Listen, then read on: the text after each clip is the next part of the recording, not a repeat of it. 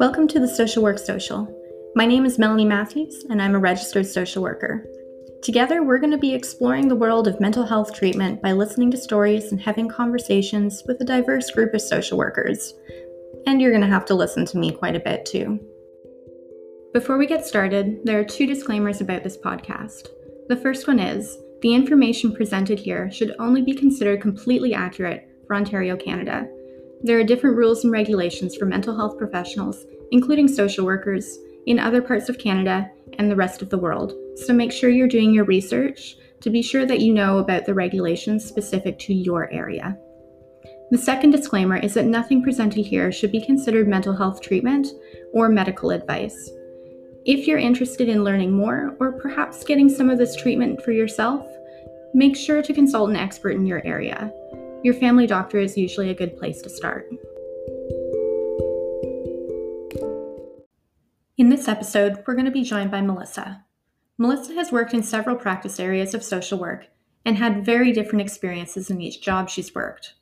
There are a number of factors that influence the way social workers experience their work, and Melissa is going to share how some of those factors affected her. There is no trigger warning for this episode. Okay, hello. My name is Melissa Betabonzo. I am a Bachelor of Social Work and a Master of Social Work. I did my undergrad at King's University College and I did my master's at the University of Windsor with a specialization in child mental health and family therapy.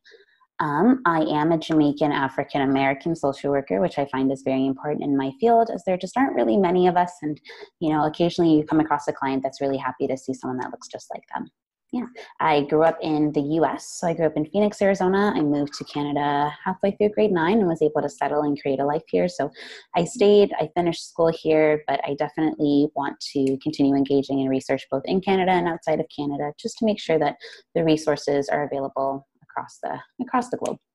Thank you for joining me. I feel like you have such diverse experience and such an interesting perspective that I'm really happy you decided to be uh, on this podcast with me. So Thanks. It's a pleasure. we definitely went through it all in third and fourth year. So it's really good to reconnect too. uh, so I know that because we did our undergrad together, I know a little bit of your background, um, but I know that you started off in psychology, right? Yes, I started off in psychology with the possible intentions of doing clinical psychology, um, maybe a future in law. But I found that social work allowed a more direct connection to the things that I wanted to do and the changes that I wanted to make in the lives of other people. That way, it's just, I don't want to say an easier way to get to therapy, but a more direct route to get to therapy and change and um, being an influence in the lives of those that truly need it. Yeah, absolutely. I feel like social workers have such a unique perspective. Um, mm-hmm. Not that psychologists aren't um, like super valuable and have a lot of really unique perspectives themselves, but social workers just do have this really ingrained sense of social justice. Of course. And the learning is quite different. Um, for example, I know that you remember in first and second year, we had classes on basic listening skills, and we didn't know how they'd make four months of basic listening skills a thing. And it was definitely possible, and it's definitely incredibly important. So we put a different touch on everything. And even the psychologists within my own um, like my own agency are realizing that again we have very similar educations but very different ways of approaching situations uh, talking about your place of work, I know that you're in a very different place than you were when we initially graduated. So, can you tell us a bit about um, your work experience right now? Sure. Um, my current work or my um, fourth year and previous work? Let's start with your fourth year and previous work. Okay, so in my fourth year and my first job out of my master's, I was working in a hospital here in London. Uh, I was working in the mental health hospital on a very complex unit in which um, there was a psychiatric diagnosis as well as an intellectual disability. Um, for my fourth year, I was there for the entire eight month duration of school. And after my master's, I was there for two and a half months. Uh, it's a it's a very different experience as the role of a social worker is more case management but it's not always outlined as such. So in the case management position we've been in charge of um, admissions discharges and pretty much everything in between. So making sure that we have all of those clinical case consultations. Um, there's some meetings that came up that i didn't even know i was facilitating until the day of where you kind of had to scramble and plan um, sometimes you might be pulled aside to help on another unit. Um, it, it, gets a little bit complex and it's not always clearly outlined what your job is. So I would love to tell you what my job was, but I don't always know what it was. Um, I would have preferred to do direct intervention and family supports, as having a family member in the mental health hospital can be very challenging, especially when you become their substitute decision maker. So, when they are no longer able to make their financial and medical um, decisions, now you've been put in a role where you have to make these decisions for them, but you don't understand how you got this title, um, why you have this title, or what decisions you have to make exactly. So, I would have preferred to do more family support, but I'm not entirely sure that that was the role of a social worker. I thought it was, but uh, it got a little cloudy sometimes. Yeah, it sounds really, really confusing. And what was the environment like working in the hospital? Because I know it's not always the most comfortable place for patients in the hospital, but what was it like working there? So I do have to start by saying that it was my experiences, I think, are tailored specifically to my unit that I was on.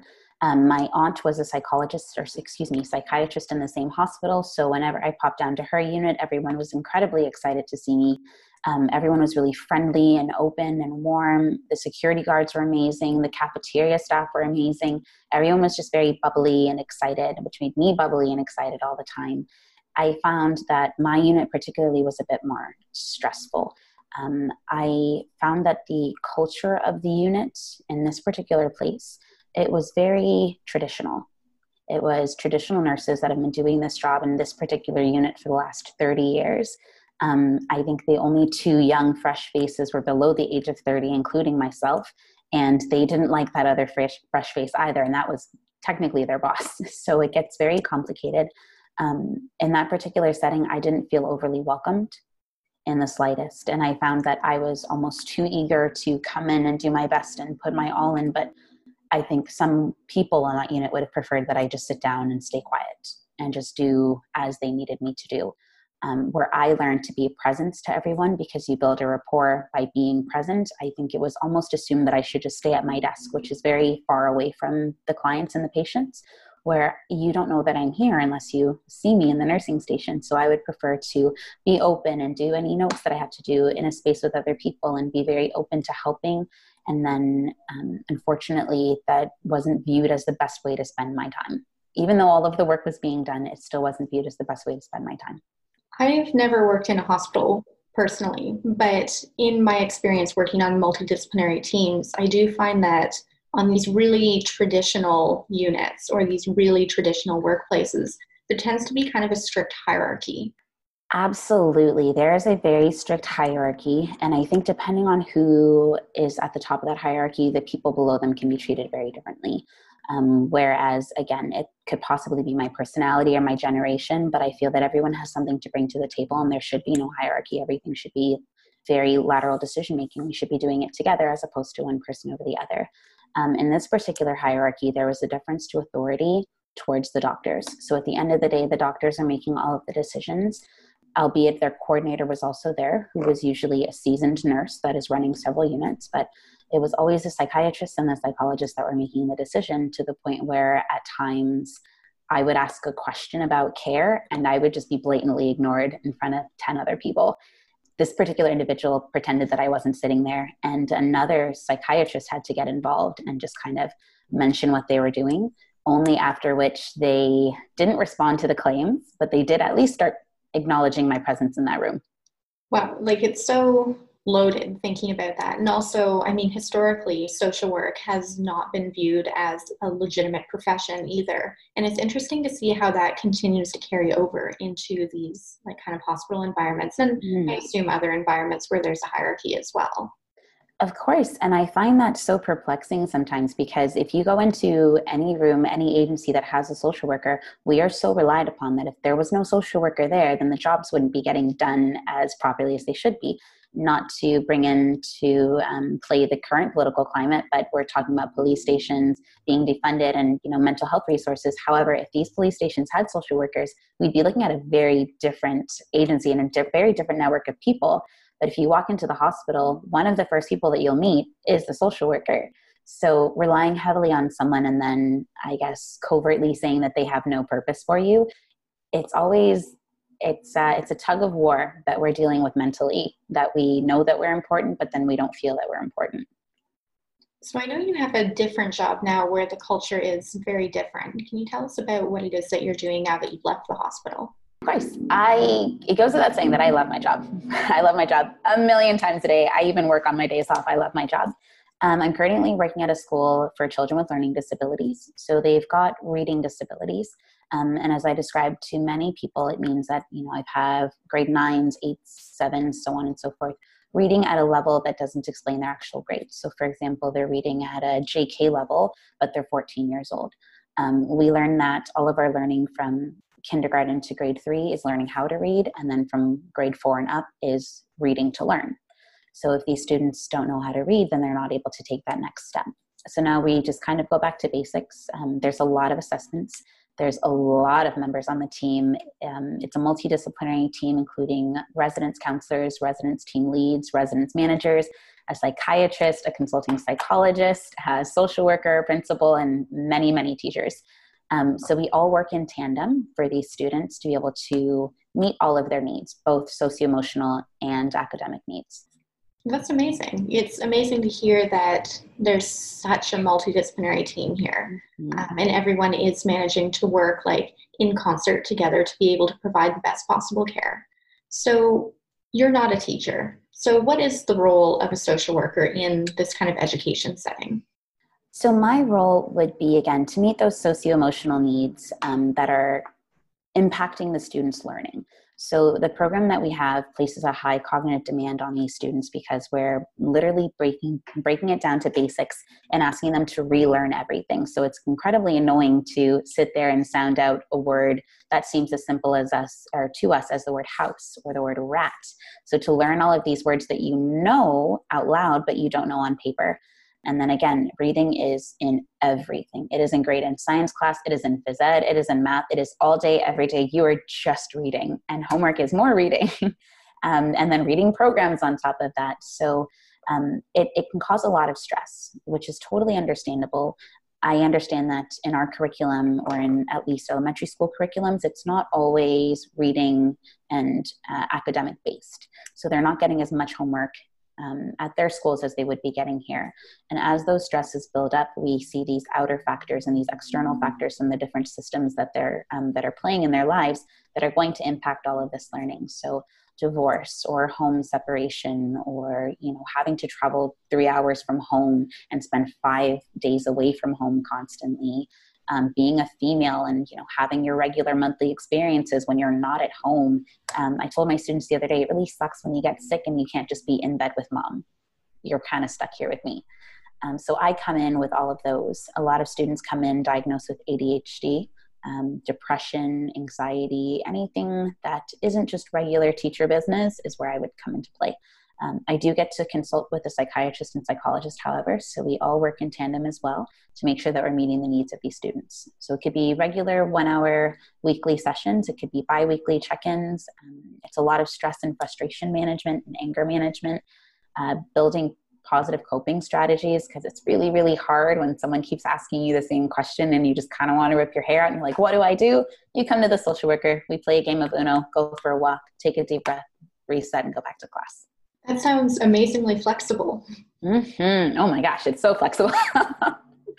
Every day can be completely different. It's a very different environment. So I still have my structure, but I get to pick my own schedule. And I'm actually doing psychotherapy, which is what I wanted to do initially. Albeit my current multidisciplinary team meetings are about four hours on Mondays and then i have a morning meeting every every morning with the teachers as well. Mondays are for learning so 8.30 to 9.30 on a monday either i'm delivering a learning presentation or the psychologist is on learning disabilities or anything that we think is really important. So self-harm what it looks like how to manage it the proper reaction. Then I've got a meeting from 10:15 to 12:15, another one from 1:15 to 3:15, and this is all just multidisciplinary meetings. So my Mondays are fairly structured every other day is um, it's going to be i'm going to say half of my time at the school is um, spent in direct intervention. And i at least leave three hours for those you know one-off crisis moments brief counseling checking in. And because my schedule is so flexible it's not that i can't push one meeting 10 minutes just to help another child. Oh that's amazing. It's a lot of fun I feel like I've said that a bunch of times, so this is really amazing. But the environment that you're working in is so much different than just a traditional school environment. Mm-hmm. I feel like it really is an amazing thing to be able to come together as a team to deliver programs and support for you know youth who might not be getting that anywhere else. Because where do these kids come from before they end up at the school that you work at? So they are at a regular district school board. So some of my kids are from the Thames Valley District School Board here in London. Um, there's about three or four, if I'm not mistaken, there should be three and one French. So the three LD schools, so learning disabled schools here in southwestern Ontario. Um, families submit applications. The process takes about a year from start to finish because there's meetings, there's tours, there's consultations, there's diagnoses that we need. So it takes about a year, and then the students get to spend one year at the program, possibly two, depending on the students. Um, and their level of need. So they're coming from all over, and we try and keep them at the school that's closest to them. So, for example, one of my students moved, so now they're at a school that's closest to them, same school district, um, I guess the provincial school board, but different school. And I do realize that I am super biased, um, and I do realize that I really do love my job, but this isn't an environment that is generalized to any other environment. So if I was in your average school board, just as you said, I probably w- wouldn't be having the same experience. I would probably having be having to uh, distribute my time between three schools and not have the same level of relationships as I do with my current students. I've got like 40 students on the average year. So I'm really lucky to know all of them by name, know all of their families, sit and have lunch with them, go outside and play, um, so it's not your typical social work job, but I still love it. Yeah, absolutely. It's a very different environment than just a, a public school environment um, and the Catholic school environment too. I mm. worked as an educational assistant in both the public schools and Catholic schools for a while after I finished my college degree. Mm. Um, yeah, I don't know if I ever mentioned that because never knew that. it was quite short lived. Um, I didn't last at the Catholic school board for a very long time. They actually fired me three times I'm just going to leave that one alone. My boss is a um, Catholic school principal, so I'm just going to zip that and put it in my pocket. yeah, um, it was mostly because I was in university at the same time and I couldn't pick up as many shifts as they wanted me to. Of course. It wasn't a super understanding or flexible environment. Um, the three times, though, was really weird. They just kept sending notices over and over again to remind me that I was fired. I think yeah, that was just, get it. Thanks. Thank you very much. I think that was just an administrative issue, but it's just yeah. really funny to be able to say I was fired three times from one job. That's, oh goodness. You're like, thanks for rubbing uh, salt in the wound. Not sure that it is salt, but like, thanks for reminding me. It's not like I'm coming in or anything. the, the social workers in those schools, and, and again, I was an educational assistant. I wasn't a social worker at the schools, but they all just seemed so overworked and flustered all of the time. And I can't imagine what they must be going through right now, given that the school system has changed so much with everyone being at home. It's very hard. Um, the other schools in our program, I should mention, I don't know that you know where Robarts School for the Deaf is, but my school is within the same building. So we share a building. So we also have the deaf and hard of hearing students or the students that come to learn sign language because their parents are in the deaf culture. Um, so we have an array of social workers. I think there's about four of us on our team, um, our clinical services department, and then we have one overruling supervisor who is the clinical psychologist. Um, within our team, now that we're really close knit, if anyone has a caseload that is way too hard for them to handle, they have the option to ask another social worker to you know take on another case that they have. So it's really flexible in the sense that no matter what um, we do get overworked sometimes at no one's fault or um, it's we try and avoid it but we do have the the outs to understand that this person needs help. Let me just take that student. Awesome. It is really prioritizing and making sure that the student is receiving the best care possible. Of course so I wanted to ask you kind of one final question. Well, I'm lying. There's two final questions, but the first one is you mentioned at the beginning that your uh, social location as you know a Jamaican woman has greatly influenced your work. I know that London is quite predominantly white, mm-hmm. so I mm-hmm. wanted to know a little bit about your experience. Uh, as a black individual in London or as a black social worker in London? Oh, that's an interesting question. Both. Um, just to start as a black social worker i find when i say that i'm a social worker people are just suddenly stunned. And i'm not I'm, i try and say it's because i'm young but I, I don't know what they expected me to say. Like what job did you think i would have? Um, so it's always it's one of those situations where people kind of don't know what to say once they find out. Um, people in the black community are always incredibly proud that you have accomplished all of this and that you're changing the lives of someone else and that you're pouring your love into people that you don't really even know and you just want to get out there and change. So it's always really helpful in that regard. Um, but growing up black in London wasn't easy. I got lucky because uh, because we are such a small community. I believe the last 2016 census said there's 11% of the population here in London is black. Um, so within that population, as you can imagine, I know almost all of the black social workers. so it got a little bit easier for me because whenever I'm having a problem or it comes to race. Um, albeit my clinical supervisor is amazing. He has an LGBTQ2 plus background. He's super inclusive and he's incredibly candid with me and he's honest with me. He's not black. So I have to call a black social worker. And then I just rant to them for a second. I'm like, look, I am not your token. I cannot do all of your anti-black racism presentations, but like I will.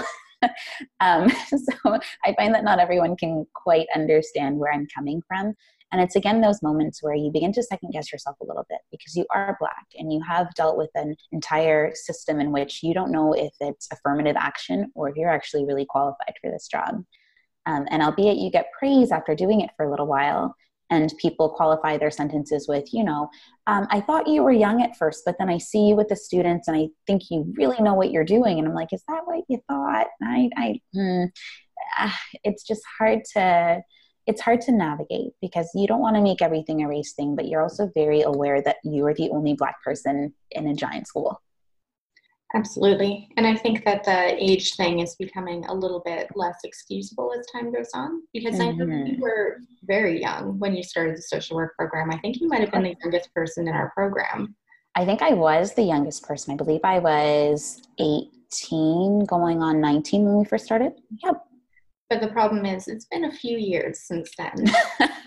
it's been almost half a decade. We're not quite as young as we used to be. So the fact right. that people are continuing to try to use that excuse feels like it's not ringing quite as true anymore. Exactly. And it feels like they want to say something else, but they're seeing the age. Just like, okay, so what you're saying is what you're seeing, which is okay, but I also know that you're seeing something else. Or just those moments where, um, you know, I we had a guest speaker and he was talking about linguistics and learning and second languages. And I mentioned the Jamaican dialect. I said, you know, it's broken English. She goes, oh no, it's not. I'm like, okay, let me try this again. It is literally broken English. The word patois means broken English. Please don't argue with me on this one. My mom speaks fluently in patois, but the grammar doesn't always make sense. Like it's it's not grammatically correct. He goes, Oh, I, I tend to disagree. I'm like, okay, but you're not Jamaican. So I don't know how you're disagreeing with me. But again, just a guest speaker in a room looking at me and then seeing that I speak well and saying, Well, you're not impacted by your culture. You speak so well. And I'm like, Well, I kind of have to. I'd like to come to work and speak Patois. No one's going to understand me. There's no point. um, so it's those moments where you start to realize that you are this person in this larger arena and there's just one of you. Um, and then it's also a bit, I don't want to say it's discouraging, but it's a lot of weight to be put on one person's shoulders because then you have to be the best at what you're doing because you don't want to be that person that gives your entire racial community a bad name and you're just one person but you're also probably one of the only people one of the only black people that these people are encountering within the week or within the month or like all freaking year. Like you're one black person. They're probably not seeing a whole lot. So again it's just huge weight on your shoulder. Even as a kid, it's a giant weight on your shoulder. As an adult, it's a giant weight. You have to learn to be diplomatic in everything that you say because if you say something offensive, someone's going to think you're sassy as opposed to responding to something that was offending. So you have to be gentle all the time. And sometimes I don't want to be gentle, but I don't have a choice because I'm going to be the angry black lady that's snapping her fingers and shaking her head as she's talking to you, even though I'm probably sitting there with my fingers and hands crossed. So uh, it's I love being black. It's just it has its days where it's hard. What kind of recommendation would you give for you know someone like me as a white social worker to be a better ally in the workplace? Um, for an individual from the black community, because you know how to be an ally in everything else. Um, so, in one of the, if you wouldn't mind just giving me a quick second, in one of the um, presentations that I'm doing, if I could find it, I was hoping to deliver it to other social workers and teachers. Um, it's really hard to know how to be an ally, but I think one of my questions or that I pose to the teachers is Are you aware of the experiences of these individuals and can they come talk to you? So if you're handling or watching a situation in which someone is being racially discriminated against, they're most likely going to call a parent or a friend or another black person but I found that the most gentle way to show someone that you're there is just to say, hey, I saw that. And if you need someone to back you up as a witness, if you decide to go report it, let me know. Something as simple as that, not a, hey, do you want to talk about it? Or, hey, I'm so sorry that happened. It's just a, that was not okay. I saw that and I'm on your side with this one. That was wrong. Or let's say it's a student or um, a younger client of yours and you hear about this experience. I told my teachers to maybe bridge the gap between that student and the parent and the situation that's happening and just say, hey, mom and dad, I'm not sure what I could say to the student without making them uncomfortable. I'm probably not the first person they're going to go to about this kind of situation. I just wanted to let you know that this is happening. I will handle it on the, the school end, but this might be a conversation you want to have at home in case they didn't bring it up. Um, if my teachers had done that, it would have been a very, very different situation. And lastly, just own your mistakes. It's okay to blunder. It's okay to say something slightly offensive. It's okay to qualify a statement before you make it and just say, I'm sorry if this is offensive or rude or ignorant. I just wanted to ask you a quick question.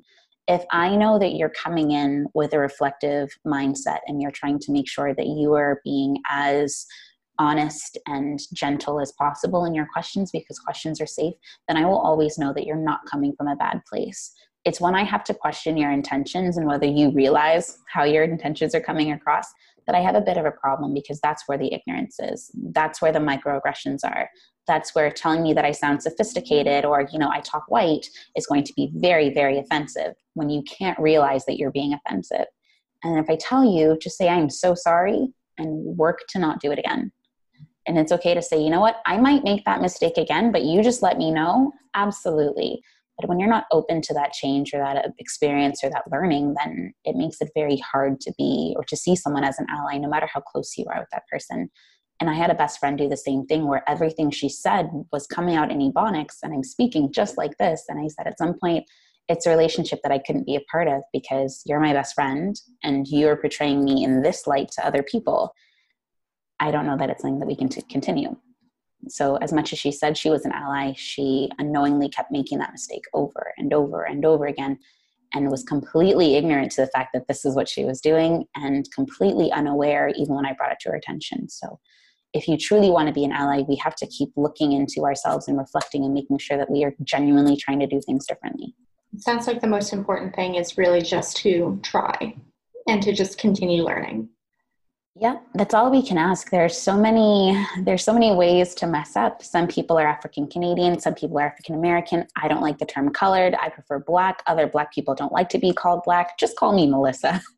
just call me Melissa and just try. We can't know everything. We can't learn every culture. You can't learn every food on the menu at any kind of restaurant. It's okay, but just try and maybe focus on the black people in front of you the ones that you have that relationship with. Because if we're trying to learn all of the cultures and the continents of Africa, then we're probably going to be doing a whole lot and nothing at all. Start small. I feel like there's something that I remember just as you were talking, and I don't know if you remember because it was all the way back in like third year, but we were constantly working on all of these group projects, mm-hmm. which still gives me like traumatic flashbacks, oh I think, gosh. to all of the group projects. Yep. But you said something to me one day about your frustration with nobody ever remembering how to spell your last name. And I oh, don't think I don't think you took me seriously as someone who wanted to work with you until I went out of my way to learn how to spell your last name, which I can still do, by the way. Thank you. No, it's very appreciative. Um, and I, I again, I can't find my notes, but I mentioned that to the teachers too, is just normalize our names. It's mm-hmm. okay that you don't know how to say it. Honestly, though, you think you're kind of teaching students to read, so maybe you can send out the letters.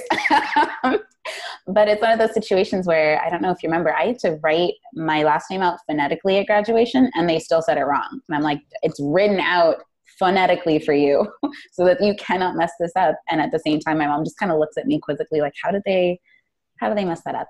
Uh, something it's really simple, but no, no one was willing to learn the last name, spell the last name, pronounce the last name. I was just Melissa B. And I was like, okay, my last name is Beidubon, so it's it's long, but it's easy. but yep, something as simple as that. And goodness, I could speak to all of the offhand experiences that we had and I had as a black student in university, but it's not almost not even worth getting into. and still the poster child, by the way. Yeah, if you Google Kings, my face just keeps popping up. It's been three years. it's been three years. Almost four years since I graduated, and my face is still on everything. There were lots of really great things about Kings, but their cultural diversity was not quite one of them. No, their cultural diversity was me and Eddie. So, one final question. If you could sum up what you want people to know about social workers in just one or two sentences, what would you want people to know? We are exhausted, but that will never change how much we put into our job and how much we love everyone, including the people that we don't know. So maybe stopping and getting some medium coffee one day would be really sweet. it goes a long way to show that you're thinking of us. But again, we're exhausted, but we love everyone and we'll never stop. Well, thank you very much for joining me. This was a really great interview. Lots to think about from this. So, again, just thank you. My pleasure. Thank you so much to Melissa for participating in this interview. Her unique experiences and insights into different working conditions are important to understand as is the way her identity impacts her work as a social worker. Next week, we're going to talk to Cassandra, who's a current Bachelor of Social Work student. She's going to tell us about her experience of starting her social work journey in university. By sharing information and stories, the Social Work Social hopes to inspire you to take action to reduce the stigma of mental health and help normalize seeking mental health treatment. Over the next week, consider what you can do to help. There are so many things you can do based on your strengths, skills, and comfort. Look up mental health initiatives in your area and see if there are any volunteer opportunities. Or maybe take a mental health first aid or suicide intervention course. Even just a kind social media post or an encouraging word to someone struggling with their mental health can make a huge difference to that person. Thank you for listening to the Social Work Social. Tune in again next Friday for another episode.